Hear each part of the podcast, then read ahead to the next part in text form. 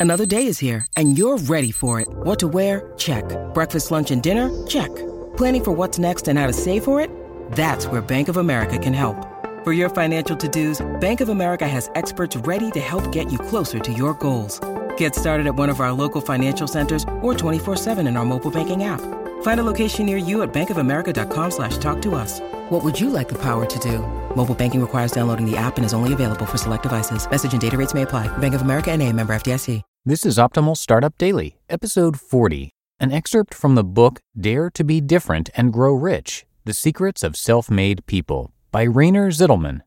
And I'm your host and narrator. My name is Dan, and I'm here every single day reading to you from some of the best blogs covering entrepreneurship and freelancing. And today it's another book excerpt for you. Uh, if the author's name sounds familiar to you, that's because I narrated one of his books back in episode 8 that was called The Art of a Successful Life. So today we've got a different book from the same author, and I'm going to tell you more about him after the reading. So for now, let's get right to it as we start optimizing your life.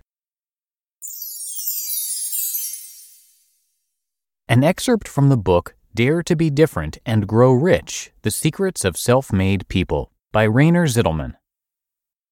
Books on leadership often paint an unrealistic picture of the successful manager or entrepreneur. He or she is always slow to criticize and generous with praise, never raises his or her voice, never dresses an employee down in the presence of others, etc. These ideal entrepreneurs and executives are certainly out there, but just as certainly they are outnumbered by the vast majority who are quite different from the prototype depicted in a large number of books and seminars on leadership. Successful entrepreneurs are frequently nonconformists. They swim against the current, and are often perceived as difficult by others. Even as young people, many of them had problems bowing and scraping to authority figures. Entrepreneurs such as Bill Gates and Steve Jobs were able to captivate, motivate, and inspire their employees. In this respect, they fit the profile of outstanding leaders, but they also had a different side and were extremely difficult bosses. Flame mails from Bill Gates. In some respects, Bill Gates is the exact opposite of the executive championed in books on leadership. James Wallace and Jim Erickson wrote a biography of Bill Gates and described him as a difficult person. Gates was notorious for sending emails to his employees in the middle of the night. Often they would still be at work. A typical missive would start, This is the stupidest piece of code ever written. His employees referred to them as flame mail because they were quote unquote blunt and often sarcastic. In discussions, his biographers report, he wielded his formidable intellect like a blunt instrument. He could be rude and sarcastic, even insulting, when he wanted to make a point. Quote, Once the flaw was pinpointed, he would rip the person to shreds. Gates would often rock back and forth in his chair, staring into space as if his thoughts were elsewhere. Quote, then, suddenly, when he heard something he didn't like or didn't agree with, he would stop rocking, sit up straight, and become visibly angry, sometimes throwing his pencil. He often yelled or pounded his fist on the table to make a point. The rebel, Steve Jobs. Apple founder Steve Jobs is another prime example. Working for him, his biographers Jeffrey S. Young and William L. Simon write, was like being on a seesaw between finding Steve annoying, frustrating, intolerable, and yet answering his clarion call, marching to the beat of his drum, willingly, even gladly. Jobs carried an aura of fear with him like a dark cloud. Quote, you didn't want to be called in front of him to do a product presentation because he might decide to lop off the product and you with it. You didn't want to encounter him in a hallway because he might not like an answer you gave and would say something so demeaning that it could undermine your confidence for weeks. And you sure as didn't want to be trapped in an elevator with him because by the time the doors opened, you might not have a job. End quote. Steve Jobs was a rebel in his youth, someone who kept picking fights with his parents and teachers. Because of his bad behavior and unruliness, he was repeatedly suspended from school. He refused to do his homework, which he considered a waste of time, and, as Steve Jobs himself confesses, quote, I was pretty bored in school and I turned into a little terror, end quote. He was the leader of a gang that planted bombs and put snakes into classrooms. You should have seen us in third grade, he recalls. We basically destroyed the teacher. Larry Ellison and Warren Buffett's difficult youth.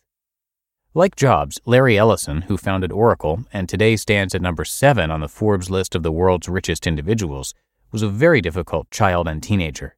He and his father argued incessantly. Apparently, the only thing Ellison and his father ever did was disagree, his biographer Mike Wilson says. The arguments continued at school, where Ellison would stand up to his teachers. He was not willing to learn anything he could not see the point of, and would sabotage whatever he did not want to put up with.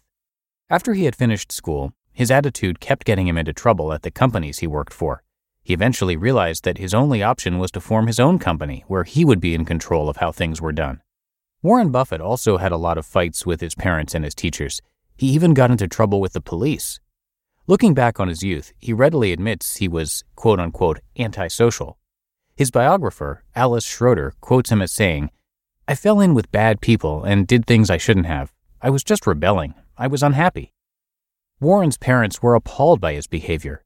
By late 1944, Schroeder says, he had become the school delinquent. He kept getting bad grades, and he was so difficult to get along with that his teachers ended up putting him in a room by himself, shoving his, quote, lessons under the door like Hannibal Lecter. I was really rebelling. I set the record for checks on deficiencies in deportment and all that. On graduation day, Buffett refused to wear the obligatory suit and tie. He remembers, they wouldn't let me graduate with the class because I was so disruptive and I wouldn't wear clothes that were appropriate. Schumpeter. Entrepreneurs need to be nonconformists. Nonconformity, willing to face conflict head on, rebelling against authorities, all this corresponds to the picture painted by the Austrian economist Joseph Schumpeter 100 years ago in his work, The Theory of Economic Development. Of central importance is the insight that entrepreneurs do not let social norms govern their actions to the same extent as others. The type of entrepreneur described by Schumpeter swims against the stream. Quote, the fact that something has not yet been done is irrelevant to him as a counterargument. He does not feel the inhibitions which otherwise constrain the behavior of economic agents. This type draws other conclusions from the data of the world around him than those drawn by the mass of static economic agents. This entrepreneurial type is, quote, quite indifferent to what his peers and superiors would have to say about his business.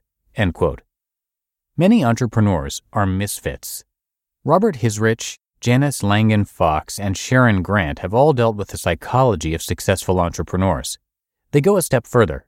Quote, Entrepreneurs break the mold by rejecting society's prevailing norm of seeking employment with another organization or person.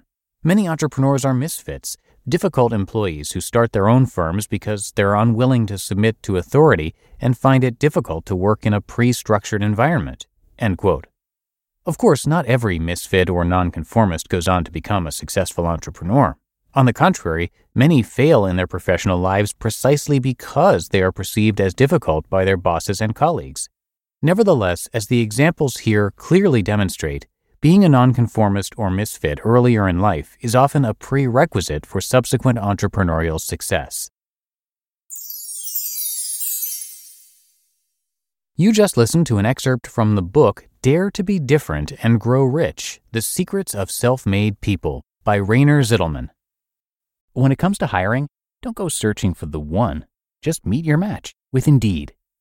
Indeed is your matching and hiring platform with over 350 million global monthly visitors and a matching engine that helps you find quality candidates fast.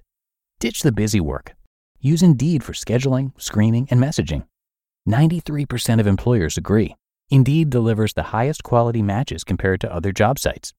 And one of the things I really love about Indeed is that it filters out those incompatible applicants. So when you're hiring, the process is much faster and you only have to consider applicants that are already likely to be a great fit.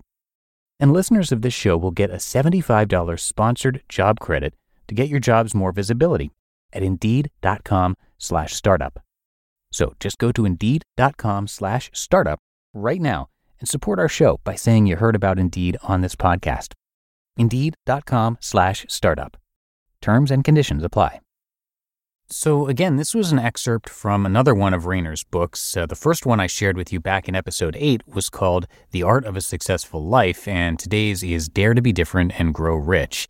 And let me tell you a bit about Rainer. Uh, Rainer Zitelmann is a historian and sociologist, but also a world renowned author. He built his wealth as a real estate investor, something we've talked about a lot on our network of podcasts. but also as a successful businessman and entrepreneur, selling his PR consultancy business in 2016. He then got his second doctorate with a thesis on the psychology of the super rich. He now has 24 books in all, and you can find Dare to Be Different and Grow Rich at daretobedifferentandgrowrich.com. And lastly, you can find Rainer at rainer-zitelmann.com. That's Rainer, R-A-I-N-E-R, dash Zitelmann, Z-I-T-E-L-M-A-N-N dot com. And that'll do it for today. I thank you so much for listening and for being a subscriber of the show. Have a great rest of your day, and I'll see you back here tomorrow where your optimal life awaits.